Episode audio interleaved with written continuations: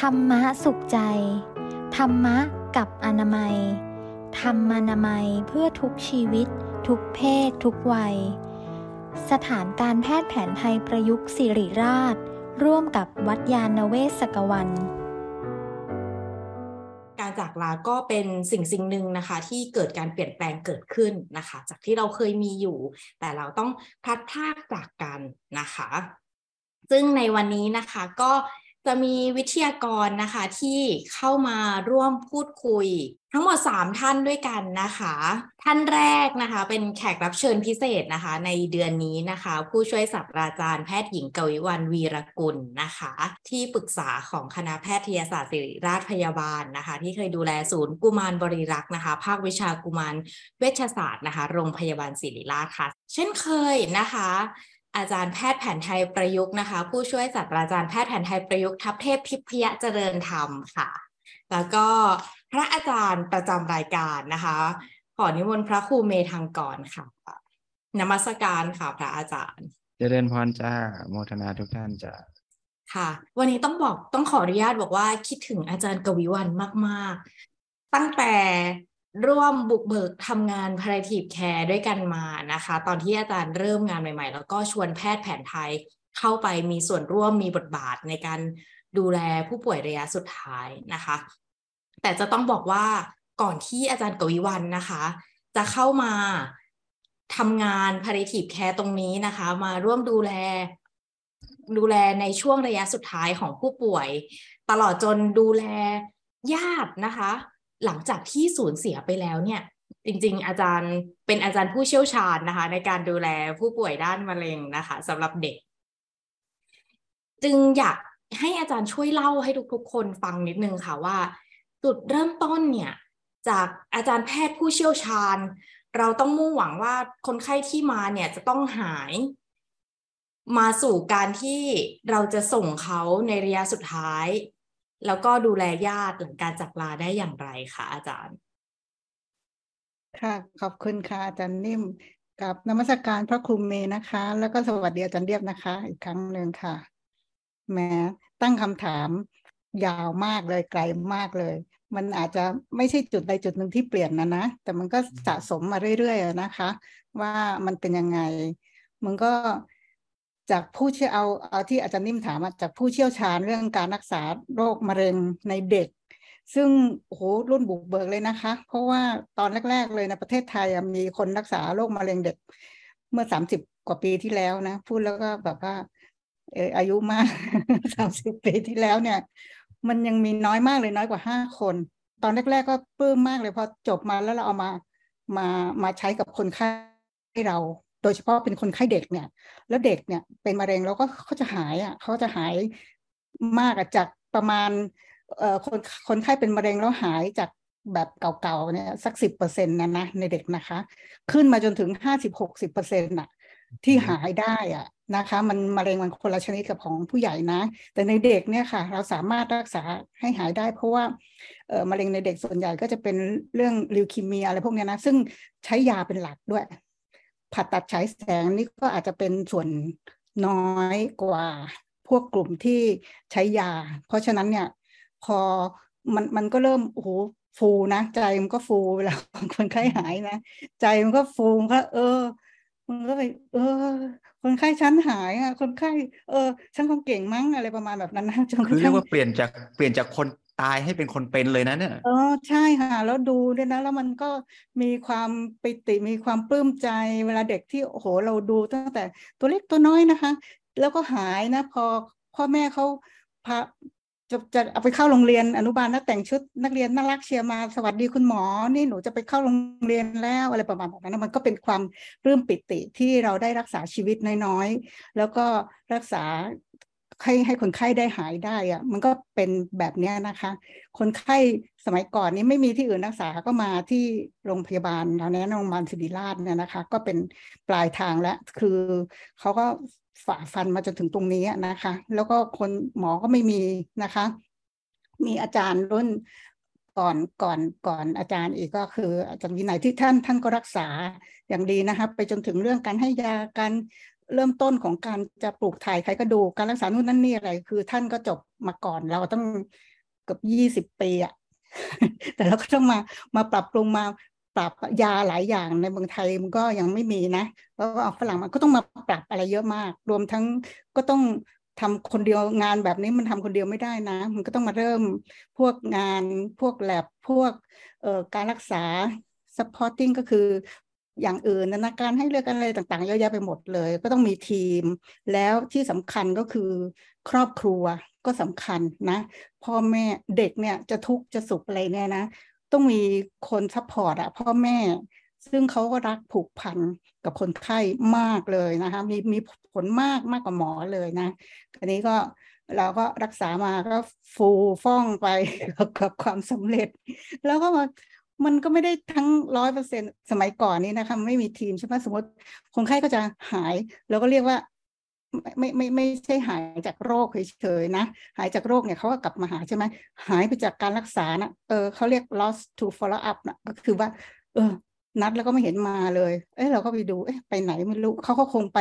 อย่างอื่นมั้งตามปกติเนี่ยนะ บางทีมันยากลำบากยากเข็นมากที่จะเข้ามาในในระบบนะคะ บางทีคน ทั้งทั้งเรื่องค่าใช้จ่ายการเดินทางการอะไรต่างๆ ต่อให้เราไม่ได้คิดค่ารักษาหรอกนะ ที่โรงพยาบาลของของรัฐเนี่ยนะเราก็ต้องหาทุนให้คนไข้อีกต่างหากนะ เราก็เลยต้องสอนหมอที่เขาจะไปดูแลที่อื่นได้อะขยายทีมอะนะคะ ก็เลยต้องสอนเฉพาะทางเพิ่มขึ้นไป จากสี่ห้าคนที่เคยอยู่โรงเรียนแพทย์ที่ทำงานร่วมกัน ก็ โรงเรียนแพทย์ก็เป็นที่สำหรับฝึกอบรมใช่ไหมคะ ก็อบรมไป ตอนนี้นะ เพราะอะไรก็เราก็ลองไปคิดนะ บอกว่าโอ้ทำคนเดียวมันก็ไม่ไหวนะ จะให้เวลาอะไรต่างๆนะเยอะแยะก็ต้องหาตัวช่วยผู้ช่วยเยอะนะคะ เราก็ทั้งทำเป็นทีม ทีมแรกเลยของการรักษามะเร็งเด็กก็คือพ่อแม่ผู้ปกครอง นะคะแล้วก็การการเข้าถึงจิตใจเขาก็ต้องคุยกับเขาเยอะเลยแบบหมอช่วยส่วนนี้นะกับบ้านเนี่ยก็ต้องอย่างนั้นอย่างนี้อะไรนะคะพ่อแม่เนี่ยมีบทบาทมากเลย พ่อแม่เองก็ต้องมีตัวช่วยอีกนะบางทีพ่อแม่ทำงานนะ ก็ต้องปู่ย่าตายายอะไรเงี้ยเพราะฉะนั้นเราก็เห็นเอ่อ supporting system คือตัวช่วยที่จะดูแลเด็กคนหนึ่งให้ต่อสู้กับโลกเนี่ย มันอาศัยอะไรเยอะแยะมากเลย มันไม่ใช่แค่เราไปถึงแล้วก็ไปสั่งยาสั่งยาแล้วก็ให้แล้วก็กลับมันไม่ใช่อย่างนั้น เพราะฉะนั้นใจของเราก็ดูได้รอบข้ามมากขึ้นประมาณนั้นนะ ตอนแรก แต่เสร็จแล้วพอมันมีการสูญเสียเกิดขึ้นน่ะ มันก็ไม่มีคนดูเลยนะ ตอนยุคแรก ๆ นะ พอสมมติว่าเด็กคนหนึ่งเฮ้ยรักษาไม่หายแล้วโรคมันกลับเป็นซ้ำดีอยู่พักหนึ่งเอ้ากลับมาเป็นอีก แล้วก็พ่อแม่ก็ โศกเศร้าทุกโทมนัสมากทำไม มันก็จะมีทำไมทำไมทำไมทำไมต้องเป็นลูกของของฉันที่จะสูญเสีย แล้วทำไมคนนู้นเขาหายคนนี้เขาไม่หาย หรือฉันทำอะไรผิดฉันก็มาหาหมอทุกทุกครั้งตามที่นัดนะอะไรต่างๆนี่คุณก็เริ่มแล้วหาหาแพ้คือคือหาว่า เอ๊ะ เกิดจากอะไรยังไงมันไม่ได้ผิดตรงไหน หรือว่าที่อื่นก็อาจจะเป็นรู้งี้รู้งี้ฉันไม่มารักษาที่นี่หรอกฉันไปรักษาที่โน่นดีไหม เพราะว่าฉันไม่มีเงินเหรอ หรืออะไรต่างๆ เขาก็จะต้องหาเหตุผลเพราะว่าทำไมการการสูญเสียนี้ต้องเกิดกับเขาประมาณแบบนั้นนะคะอาจารย์อาจารย์ช่วยดูหน่อย คือหนูไม่ไหวแล้ว โดยเฉพาะพ่อแม่ที่โศกเศร้ามากๆ บางคนนะคะ บอกว่าถ้าลูกตายเนี่ยฉันจะต้องตายตามนะฉันอยู่ไม่ได้หรอกนะ ฉันจะต้องแบบฆ่าตัวตายเลยหรือว่าพ่อแม่ที่แบบว่ามีอารมณ์ซึมเศร้าเยอะๆกรีดกรีดหรือว่าผูกพันเยอะๆ พอพอไปไปพ่อแม่บอกว่า คือหรือไม่ใช่พ่อแม่นะ คนอื่นไปอ่านมาบอกเกิดแก่เจ็บตายเป็นเรื่องธรรมดา หนูยังไม่แก่เลยทำไมหนูจะต้องตายด้วย เออพอเจอเจอประโยคแบบนั้นนะคะ หมอก็ไปไม่เป็นเหมือนกันนะตอนแรกอะนะคะ เพราะฉะนั้นเราก็ต้องเรียน ตอนสูญเสียใหม่ ๆ เราสูญเสียคนไข้สูญเสียความตัวตนของเสียเซลล์อะไรก็แล้วแต่ละคนไข้เสียชีวิตเราก็ เราก็เศร้านะฮะเศร้าไปด้วยเดินร้องไห้ ก็ถึงได้มีครูบาอาจารย์ ต้องเอ่ยนามนะ อาจารย์สุมาลี หนูจ๋าอาจารย์ก็เรียกนะคืออาจารย์เป็นคนเริ่มทีม การให้คำปรึกษาเรื่อง palliative ของศิริราชนะคะอาจารย์กับอาจารย์ผู้ใหญ่หลายหลายท่านนะคะที่ที่ได้เริ่มพูดถึงเรื่องการรักษาแบบประคับประคองมันต้องมีนะควบคู่กับการรักษาเนี่ยมันก็ต้องมีการดูใจดู holistic คือดูดูโดยองค์รวมให้เราเดินร้องไห้อยู่ตอนนั้นเนี่ยนะคะเราเป็นอย่างเรายังยังเด็กอยู่ เดินร้องไห้ แล้วก็ทุกข์มากก็ไปหาอาจารย์ผู้ใหญ่ของเรานะ อาจารย์วันเป็นอะทำไงดีอะไรเงี้ย อาจารย์ก็บอกหนู ถ้าหนูทุกข์น่ะ แสดงว่าคิดผิด ทุกข์เนี่ย แปลว่าคิดผิดแล้วก็คือความมันมีความคาดหวัง ว่าเพราะอย่างนั้นเพราะอย่างนี้อะไรต่างๆ อาจารย์ก็เลยชวนไปเข้ากรรมาฐานค่ะ คือตอนนั้นนะ และอาจารย์ก็สอนเทคนิคอะไรเยอะก็ขอกราบขอพระคุณอาจารย์ผู้ใหญ่ที่ทำให้เริ่มแล้วก็ทำให้รู้จักว่า palliative ก็คืออย่างไร แล้วที่ มากมากกว่านั้นนะคือไม่ใช่แค่สอนการสอน มันไม่ได้สอนแค่ความรู้ palliative นะ ต้องหนึ่งสองสามสี่ห้าไกด์ไลน์ต้องนี่นี่นี่การเยียวยาต้องอย่างนี้ อาจารย์สุมาเลียเอาตัวเองเป็นครูอีกเหมือนกัน เพราะว่าอยู่ดีๆ อาจารย์ก็มาเป็นโรคมะเร็ง คือคือขอขอเอ่ยถึงอาจารย์นะนะ เพื่ออะไรเพื่อโหตอนนั้นไปไปปฏิบัติกับอาจารย์นะคะ คนนั่งร้องไห้น้ำตาออกมาเลยนะ ตอนตอนที่อาจารย์ปีที่หนึ่งเป็นปีที่สองดีปีที่สามอาจารย์กลับเป็นซ้ำอะไรประมาณแบบนั้นอะแบบว่า พอพอเข้าตรงนั้นมันมันมันร้องไห้ แล้วก็ตอนนั้นน่ะเดี๋ยวเดี๋ยวขอเล่านิดหนึ่งตรงนี้ว่าเราเราดีลิ่งกับความตายที่ความตายเท่ากับความสูญเสียที่เราคิดอะมันมันมันไม่ไม่ใช่ตรงนั้นอะ อาจารย์อาจารย์สุมาลีและอาจารย์ท่านอื่น ๆ ที่อยู่ในทีม ก็ทยอยกันสอนเราด้วยชีวิตของท่านเองครูบาอาจารย์นะคะรวมทั้งเอ่ออาจารย์หลายท่านทั้งทั้งทีมที่ที่อยู่ในทีม ก็ถึงเวลาที่จะไปก็คือไม่ว่าใครก็จะยืมไม่ให้ต่อให้เป็นศาสตราจารย์อะไรต่างๆ หรือว่าเป็นหมอเป็นอะไร ในที่สุดก็ถึงเวลา มันก็เลยเป็นการ accept ไปตรงนั้นนะคะ แล้วก็บอกว่าไอ้ที่เราทำอยู่อะ มันมันคงไม่ใช่อะ เราในฐานะที่หมอที่อยู่ตรงนั้นอะ เราจะทำอะไรมันก็จะมีคำพูดบางอย่าง บางทีพูดไม่ได้มันก็ไม่พูดแล้วก็แค่อยู่เป็นเพื่อน แล้วก็วางความเป็นหมอคำแนะนำนะคะ ต้องวางความเป็นหมอ เหลือแต่ความเป็นเพื่อนเพื่อนมนุษย์ ความเป็นหมอเนี่ย เป็นหมอต้องสั่งยา เป็นหมอต้องทำอะไรซัมติ้ง แล้วใจของคนเป็นหมอเนี่ย มันจะรักษาแต่โรคอะ่ะ ฉันจะต้องทำอะไรสักอย่างหนึ่งถ้าฉันไม่ทำอะไรสักอย่างฉันก็เสียความเป็นหมอเสียหมอไปประมาณนั้นอะ่ะ แต่ตรงนั้นไม่ใช่โมเมนต์ของหมอนะคะมันต้องเป็นความเมตตาของเพื่อนมนุษย์ด้วยกัน แล้วเราจะรู้ว่าเราควรจะทำอะไร หรือไม่ควรทำอะไรหรือไม่พูดอะไร แค่อยู่ตรงนั้นจับมือเขาไม่ทิ้งเขาไม่ได้หันหลังให้เขาประมาณแบบนั้นน่ะ แล้วมันจะมีโมเมนต์ของความเป็นเพื่อนมนุษย์ บางทีคำพูดก็ไม่ออกมา อย่างเด็กที่เขาอาจจะมีประเด็นกับแม่ตอนนั้นเนี่ยนะเขาบอกทำไมแม่ไม่รักหนูคำพูดที่อาจารย์พูดกับเด็กคนนั้นนะซึ่งจะต้องไปไปผ่าตัดวันรุ่งขึ้นนะนะคะ ซึ่งเป็นตายเท่ากันอะ อาจจะเสียชีวิตเลยก็ได้ เพราะว่าโรคเขาเป็นเป็นมากพระอาจารย์คงทราบเคสเคสนั้นนะนะคะ ก็ก็บอกว่า อาจารย์ คือหมอคิดว่าคุณแม่เขารักหนูมากเลย แต่หนูว่าเป็นคนเข้มแข็งอะหนูหนูหนูฟันฝ่ามาถึงตรงเนี้ย เด็กคนนี้นะทั้งรับคีโมทั้งผ่าตัดทั้งอะไรไม่รู้เยอะแยะไปหมดเลยนะคะ บอกว่า แต่คุณแม่ของหนูเขาอาจจะเขารักหนูมากซะจนเขาไม่กล้าดูแลเขาเขาเขาเขาเห็นเขาไม่กล้าเห็นนะเขา บางคนนะพ่อแม่บางคนเป็นงั้นจริง ๆ นะ เห็นลูกที่เสื่อมลงเสื่อมลงหรือลูกที่จะตายอะ จิตใจมันทนไม่ได้อะ กับทุกแสนสาหัสของการจากตรงนั้นอะ จริง ๆนะคะ บางคนก็ก็ต้องแล้วแต่บางคนก็ใช้เมคานิซึมการการหนี บางคนก็ต้องไปพึ่งพาอย่างอื่น ไม่ว่าจะเป็นเล่าเป็นอะไรอย่างอาจารย์นิ่มก็คงจำได้นะเคสที่ที่ดูแลกับแผนไทยอะนะคะ ที่เราสอนก็คือแบบว่าบางคนก็แบบ เขาก็จะมีวิธีหาทางออกของเขา เพราะว่ามันเป็นทุกข์ที่รับได้ยาก เป็นทุกข์ที่รับได้ยาก หมอที่อยู่ตรงนั้น ถ้าทั่วๆไปนะ ถ้าคิดว่าฉันเป็นหมอแล้วฉันมีตัวมีตนอยู่นะ มันก็รับไม่ได้นะ หมอหลายคนก็ทิ้งเหมือนกัน เสียเซลล์เสียความมั่นใจเสียอะไรต่าง ๆ แล้วมันเป็นทุกข์ที่รับได้ยาก เพราะฉะนั้นเนี่ย วางเลยค่ะ มันเป็นจังหวะของการ อุเบกขาว่าเราได้ทำสิ่งที่ดีที่สุดตรงนี้แล้วเราต้องอุเบกขาด้วยใจที่เป็นทุกต้องไม่ตัดสินว่า เอ๊ะทำไมเธอจะต้องร้องไห้ด้วย เธอหยุดร้องสิอะไรอย่างเงี้ย มันไม่ใช่สิ่งที่เราจะต้องทำนะนโมเมนต์นั้น แค่แค่รับรู้ความเศร้าของเขานะคะ พูดอะไรไม่ได้ก็ไม่ต้องพูด ซึ่งถ้าเราอยู่กับเขาแบบเป็นเพื่อนมนุษย์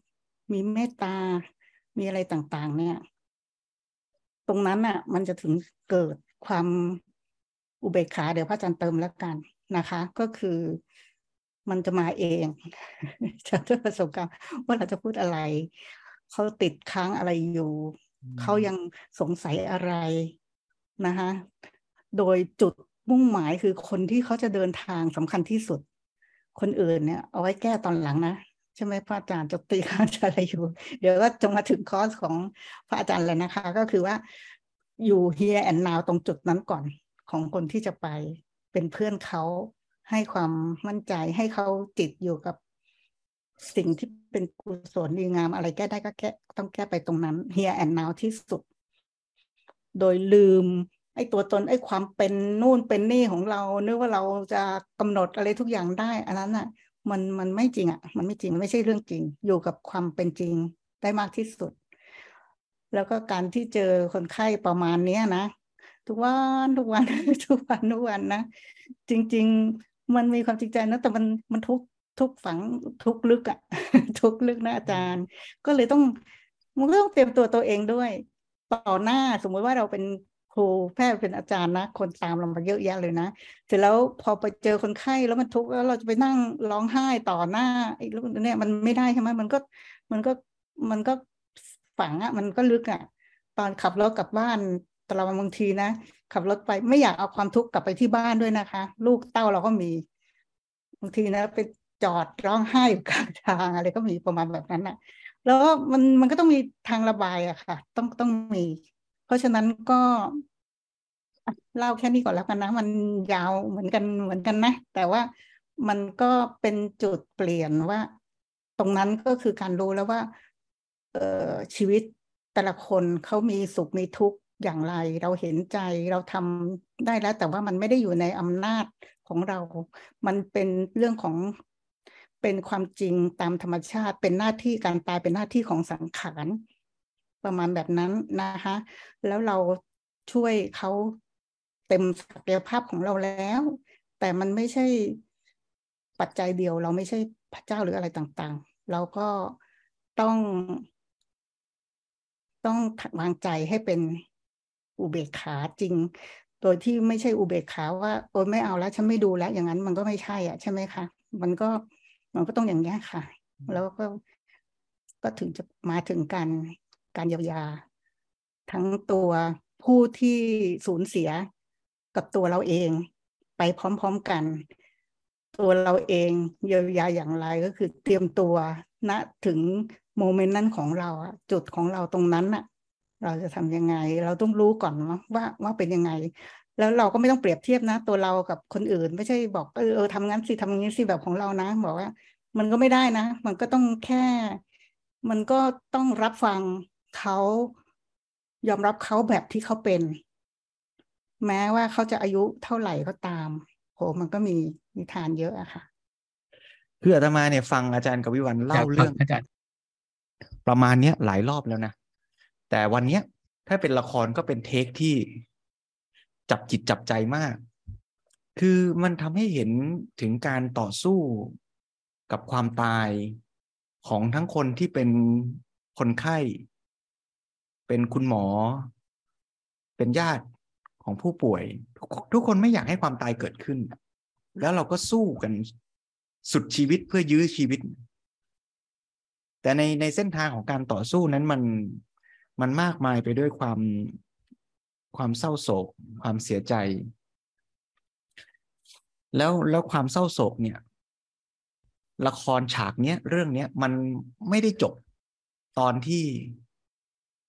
ผู้ป่วยเสียชีวิตด้วยเนาะแต่ว่าละครฉากเนี้ยเรื่องเนี้ยมันยังดำเนินต่อไปอีก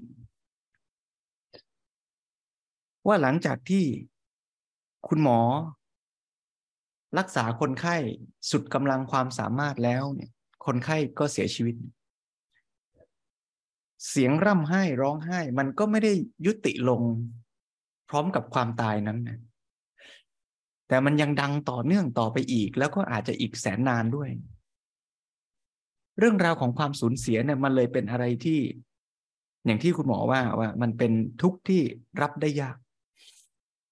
ในในกิจกรรมธรรมะกับอนามัยที่เราคุยกันมาตั้งแต่ต้นปีเนี่ย เราพูดถึงธรรมะ ในการดูแลเด็กในการใช้ชีวิตในวัยทำงาน ในการดูแลตัวเองในยามแก่ชราไล่มาเรื่อยเนี่ย เราคุยกันเรื่องการเตรียมตัวที่จะตายมาแล้วด้วยซ้ำแต่ว่าไอ้ความตายเนี่ยมันยังเกิดกับเราครั้งเดียวนะ แต่ความสูญเสียอย่างที่คุณหมอยกตัวอย่างให้เราฟังเมื่อสักครู่เนี้ย ในชีวิตหนึ่งของเราเราอาจจะพบกับมันหลายครั้ง แล้วความทุกข์ที่เกิดจากการสูญเสียแต่ละครั้งนั้นอาจจะยังติดค้างอยู่ในใจเรา ไปได้จนถึงวันสุดท้ายของชีวิตเราทีเดียว ถ้าเราไม่ได้กลับมาเรียนรู้ที่จะจัดการกับมันเนี่ย ชีวิตของเราอาจจะทุกข์ระทมขมขื่นเศร้าโศกจากความสูญเสีย อย่างมากมายมหาศาล อย่างหลาย ๆ กรณีที่เราได้เคยประสบพบ ทั้งจากเรื่องราวเรื่องเล่า หรือแม้แต่บางท่านอาจจะเคยประสบกับชีวิตตัวเองด้วย ทั้งนั้นที่เราทุกคนก็รู้ว่าความแก่เจ็บตายเป็นเรื่องธรรมดา แต่เมื่อมันเกิดกับคนที่เรารักเนี่ยมัน มันไม่ง่าย มันไม่ธรรมดา มันไม่ใช่เรื่องธรรมดาแน่ๆยิ่งคนนั้นนี่ เป็นคนที่เรา รักมากเท่าไหร่ผูกพันมากเท่าไหร่เราก็ยิ่งเศร้ามากเท่านั้น ก็น่าแปลก ยิ่งรักมากก็ยิ่งทุกข์มาก ความรักที่ดูเหมือนเป็นสิ่งหอมหวานทำไมถึงย้อนกลับมาทำร้าย คนที่ ทุ่มเท รัก รักลูกทั้งชีวิต รักสุดชีวิต รักสามีรักภรรยารักคุณพ่อรักคุณแม่ทำไมความรักเช่นนั้น จึงทำให้ทุกเศร้าโศกเสียใจมากมายขนาดนั้นนั้นเรื่องนี้เนี่ย ถ้าถ้าเอาในรอบแรกเนี่ยอาตมาคิดว่าจากเรื่องราวชีวิตของคุณหมอเนี่ยทำให้เราเห็นความสำคัญของเรื่องนี้ทำให้เราเห็นความสำคัญที่เราจะต้องกลับมาเรียนรู้ทำความเข้าใจ ที่จะเตรียมตัวทั้งจะ เผชิญกับความตายและเผชิญกับความสูญเสียด้วย ซึ่งในกระบวนการที่จะเตรียมตัวอย่างไรนั้น เดี๋ยวเราคงจะได้คุยกันต่อไป แต่ว่า อะไรอะไรที่ทำให้ เราสามารถทำใจกับกับการสูญเสียได้ และอะไรทำให้เราติดค้างคาใจทำใจไม่ได้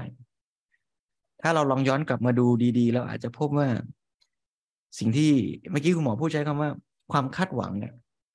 เมื่อเราไปไปยึดและไปคาดหวัง เราสร้างจินตนาการว่าสิ่งนั้นสิ่งนี้จะต้องเป็นอย่างใจเนี่ย ยิ่งเราสร้างมันมากเท่าไหร่เนี่ย เราก็ทุกข์มากเท่านั้น แล้วความคาดหวังเนี่ย บางทีมันก็แอบแฝงมากับความรักด้วยนะ เมื่อเรารักลูกน้อยของเรา เราก็เผลอคาดหวังว่า ลูกน้อยจะต้อง จะต้องน่ารัก จะต้องเติบโตไปเป็นอย่างนั้นอย่างนี้ ซึ่งไอ้ความคาดหวังตรงเนี้ย บางทีเด็ก ๆ อาจจะสร้างไม่เก่งเท่าเรานะ แล้วยิ่งถ้าเราสร้างมากเท่าไหร่เมื่อกี้คุณหมอก็บอกโอ้บางทีหมอก็เผลอสร้างความคาดหวังเหมือนกันเนาะว่านี่เราเป็นหมอนะเนี่ย เราเป็นอาจารย์นะเนี่ย เราจะต้องรักษาหายนะเนี่ย เมื่อมันไม่หายเมื่อมันไม่เป็นอย่างใจ มันก็ทุกข์เพราะฉะนั้นในเบื้องต้นอาตมาคิดว่าสิ่ง พื้นฐานที่เราอาจจะต้องกลับมาทำในชีวิตจริงของเรากับทุกคน ก่อนที่การสูญเสียและจากลาจะเกิดขึ้นกับใครก็ตามรอบตัวเราเนี่ย เราอาจจะต้องกลับมาทบทวนท่าทีของความรักที่เรามีต่อคนรอบตัวของเราณวันนี้ว่า เรากำลังรักเขาแบบไหน ถ้าเรากำลังรักใครก็ตามรอบตัวเราด้วยท่าทีที่เรากำลังคาดหวังว่า เขาจะต้องเป็นอย่างใจเรา ไม่ว่าเขาจะเป็นพ่อเป็นแม่ เป็นลูก เป็นสัตว์เลี้ยง เป็นอะไรก็ตาม แล้วเราเผลอคิดว่าเขาจะต้องอยู่กับเราตลอดไป เรากำลังสร้างหลุมพราง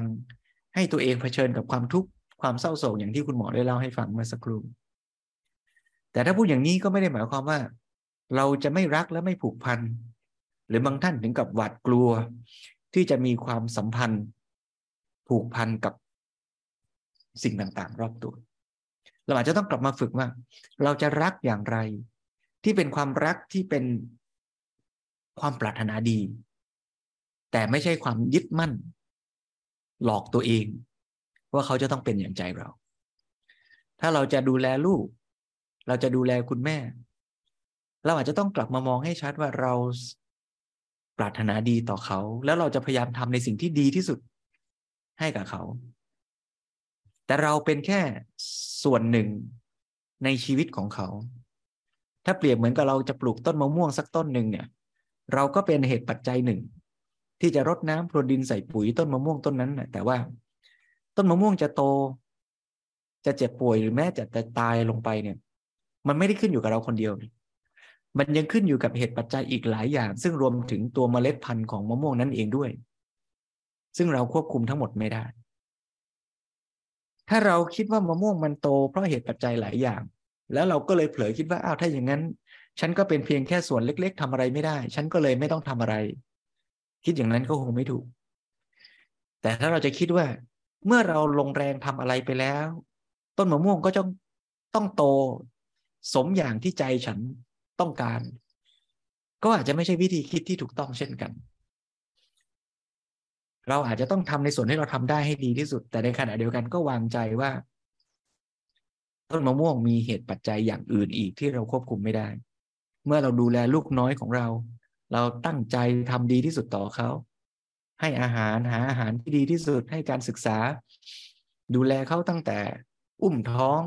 เลี้ยงดูเขา แต่อย่าเผลอหลอกตัวเองว่าเมื่อเราทำดีแล้ว ลูกจะต้อง อยู่กับเราตลอดไป จะต้องเป็นอย่างที่เราคิดเสมอไป อันนี้คือคือแบบฝึกหัดที่เราจะเตรียมพร้อม แต่เมื่อวันที่เราสูญเสียจริง ๆ ความเศร้าโศกก็คงเกิดขึ้น แล้วกระบวนการที่เราจะเข้าไปเยียวยาช่วยเหลือ ทั้งกับตัวผู้ป่วยจะต้องดูผู้สูญเสียจะต้องดูแลตัวเอง ญาติมิตรพี่น้องหรือแม้แต่บุคลากร ทางการแพทย์ที่เกี่ยวข้องจะเข้าไปดูแลเนี่ย ก็คงจะเป็นอีกส่วนหนึ่งที่เราจะเราจะต้องช่วยกัน แต่ว่าเราทุกคนต้องเตรียมตัวเองอย่างนี้ก่อน ในการที่จะไม่ทำให้ ความเศร้าโศกนั้นมันเกิดขึ้นคล้ายๆ กับว่าเตรียมวัคซีนนะถ้าเรามีวัคซีนนี้ไว้บ้าง ความสูญเสียเมื่อมันเกิดขึ้นก็อาจจะไม่หนักหนานะแต่ถ้าเราไม่เตรียมตัวเลย แล้วเราหลอกตัวเองอยู่ตลอดเวลา ว่าเมื่อเราทำดีกับใครเรารักใคร เราก็ยึดกับสิ่งนั้นว่า น้องหมาจะต้องอยู่กับเราตลอดไป ลูกจะต้องเป็นอย่างเราต้องการเสมอ แม่จะต้องอยู่กับเราให้นานที่สุด คนไข้ที่เรารักษา จะต้องหายเสมอ เราก็จะทุกข์มาก อันนี้ก็ฝากเป็นเป็นไอเดียเบื้องต้นสำหรับรอบแรกก่อนว่ามันเป็นเรื่องใหญ่นะ มันเป็นเรื่องที่เราทุกคน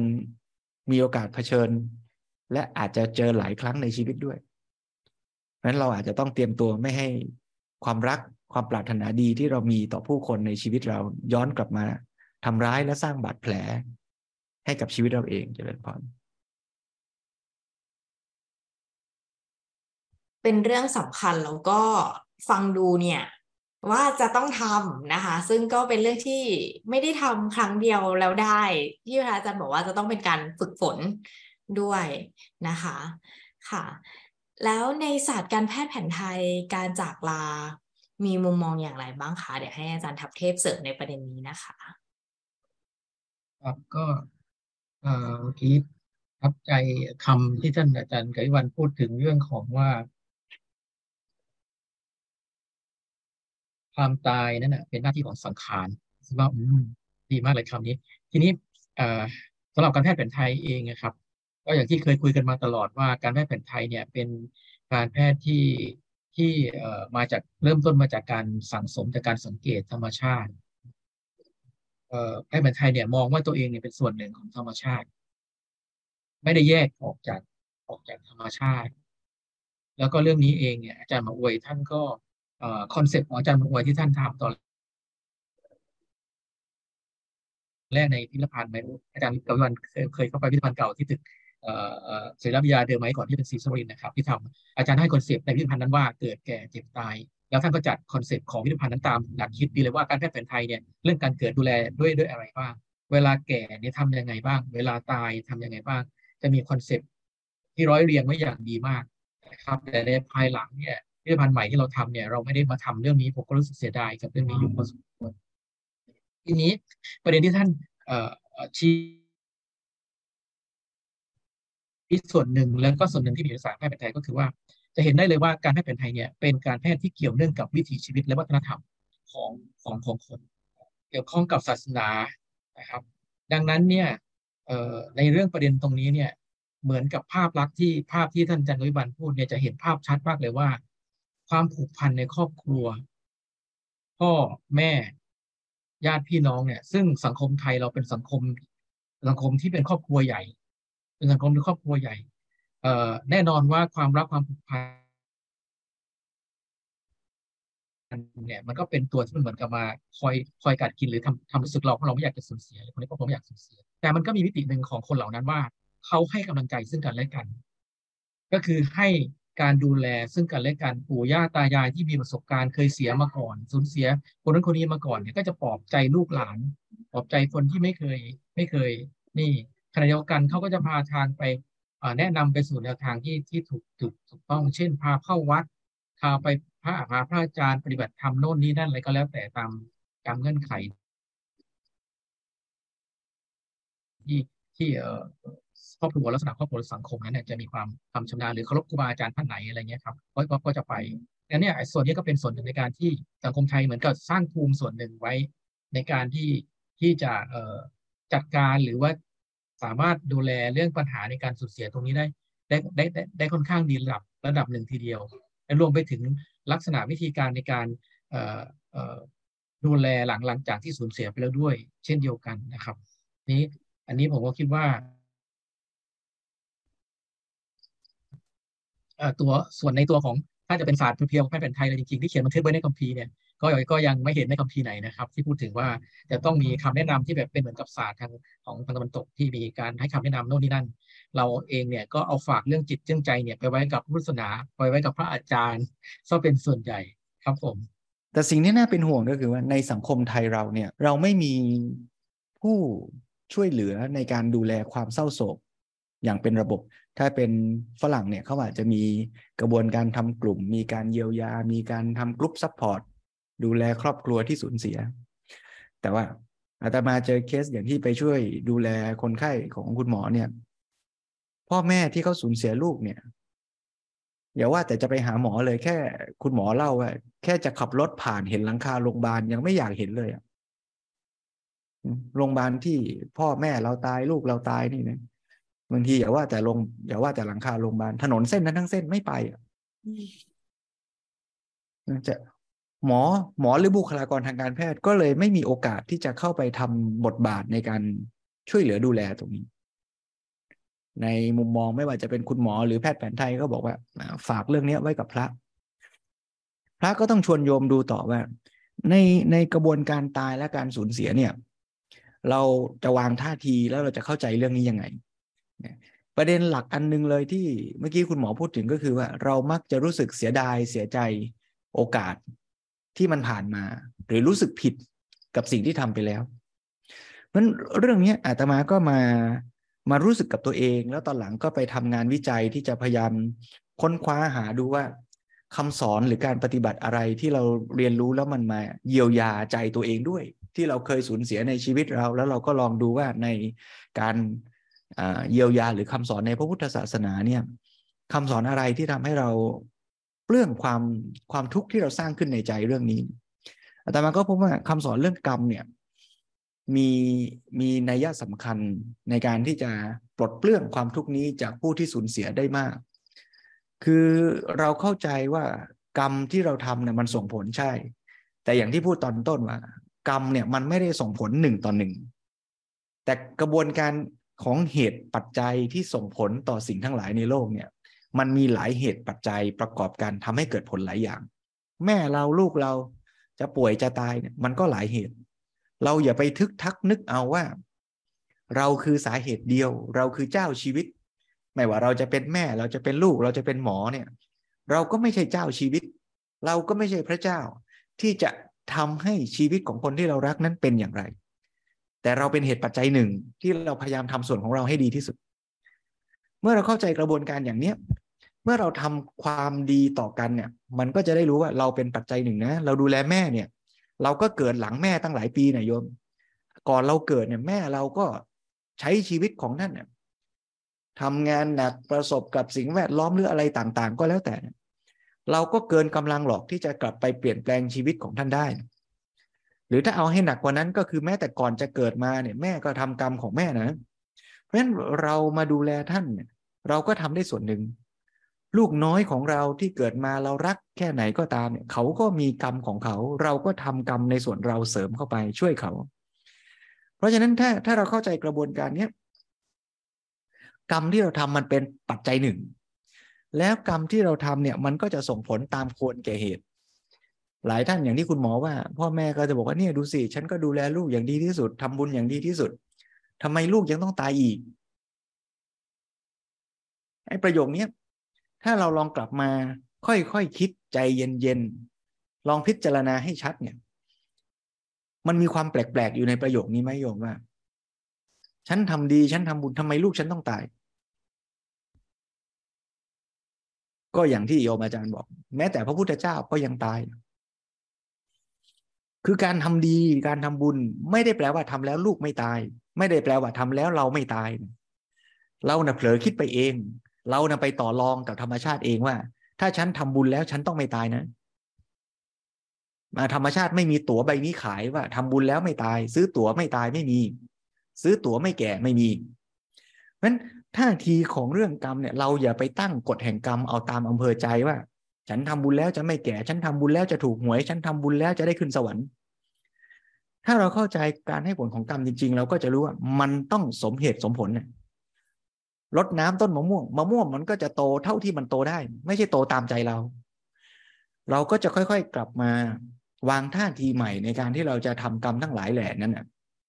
แล้วเมื่อคนที่เรารักจะสูญเสียจะจากไปจริง ๆ แล้วเขาจะไปไหน ก็เรื่องของกรรมอีก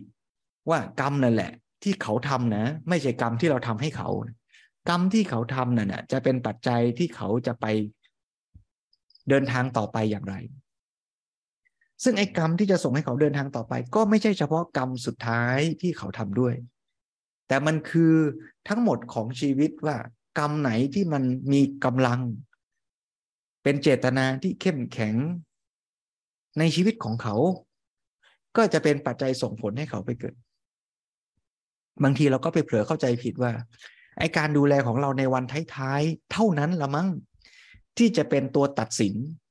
ว่าคนรักของเราจะเดินทางต่อไปอย่างไร เราก็เลยฝากชีวิตทั้งหมดของคนที่เรารักไว้กับการกระทำในวันสุดท้ายของชีวิตเขา หรืออาจจะโยงมาถึงเราด้วย แล้วทั้งชีวิตของเขามันไม่มีผลเลยหรือญาติโยมบางท่านดูแลแม่ อย่างดีมาก แต่ในช่วงท้ายๆ ซึ่งมีทุกขเวทนามาก มันก็มีความขัดแย้ง มันก็มีคอน FLICT มันก็มีการกระทบกระทั่งกันบ้าง ระหว่างผู้ป่วยกับผู้ดูแล แล้วเกิดว่าผู้ป่วยนะั้นก็เสียชีวิต ในช่วงเวลานั้น หรือบางครั้งหนักกว่านั้นก็คือเสียชีวิต ในการดูแล ขณะที่กำลังป้อนข้าวแล้วสำลัก ขณะที่ให้ยาแล้วแพ้ยา ในขณะที่พยายามจะพาไปส่งโรงพยาบาลแล้วไม่ทัน เราก็เอา ฉากสุดท้ายที่เราพยายามจะทำดีต่อกัน แต่มันอาจจะไม่ทัน มันอาจจะไม่สำเร็จผล หรือมันอาจจะเผลอพลั้งไปบ้าง มาตัดสินทั้งชีวิตของเขาและเรา ด้วยการคิดว่า โอ้เนี่ย แม่ตายด้วยอาการสำลัก เพราะเราป้อนข้าว แม่ตายเพราะเราพาไปหาหมอไม่ทัน แม่ตายเพราะว่าเราพูดไม่ดีกับท่าน ท่านต้องไปไม่ดีแน่ นี่ก็เท่ากับว่าตัดสินชีวิตแม่ทั้งหมดเพราะฉากเดียวฉากนั้น แล้วก็เอามากดทับตัวเองอีกทั้งชีวิตที่เหลือว่า เรานี่เนาะเป็นลูกไม่ได้เรื่องเลยดูสิ ดูแลแม่ป้อนข้าวแม่ แล้วทำให้แม่สำลัก นี่ก็เอาฉากเดียวอีกมาตัดสินชีวิตตัวเราเอง เราเคยชวนญาติโยม ผู้คนที่สูญเสียมานั่งคุยกันมาเรียนรู้ความสูญเสียร่วมกัน แต่ละคนก็มีเหตุการณ์ทำนองนี้คล้าย ๆกัน แม้เรื่องราวจะต่างกัน แต่มันมีความคล้ายตรงที่ว่า เราอยากจะย้อนเวลากลับไปเปลี่ยนแปลงบางฉากบางตอนของชีวิตที่เรานึกคิดขึ้นมาว่ามันเป็นฉากสำคัญ แล้วเป็นฉากตัดสินเรื่องราวของชีวิตเขาและเราทั้งหมด แต่พอเราค่อยๆ กลับมาคลี่ และเชิญชวนกันดูชีวิตของทั้งคนที่เรารักและชีวิตเรา อย่างถี่ถ้วน เราจะพบว่า มันไม่ได้มีฉากนั้นฉากเดียว มันไม่ได้มีเฉพาะฉากสุดท้ายเท่านั้น แต่มันมีฉากก่อนหน้านั้นตั้งมากมาย ที่เราทำดีต่อแม่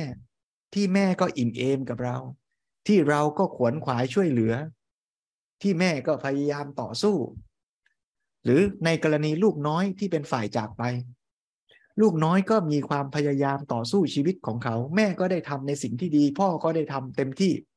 เท่าที่เราจะทำได้ ย้ำว่าเขามาเต็มที่เนี่ยไม่ได้แปลว่ามันจะต้องเต็มร้อยอย่างที่เราอยากให้เป็น บางทีเราต้องทำงาน เราก็ต้องทำหน้าที่ไปดูแลแม่ได้ แค่วันละไม่กี่ชั่วโมง ในใจนะอยากจะลาออกจากงานไปเฝ้าแม่ยี่สิบสี่ชั่วโมง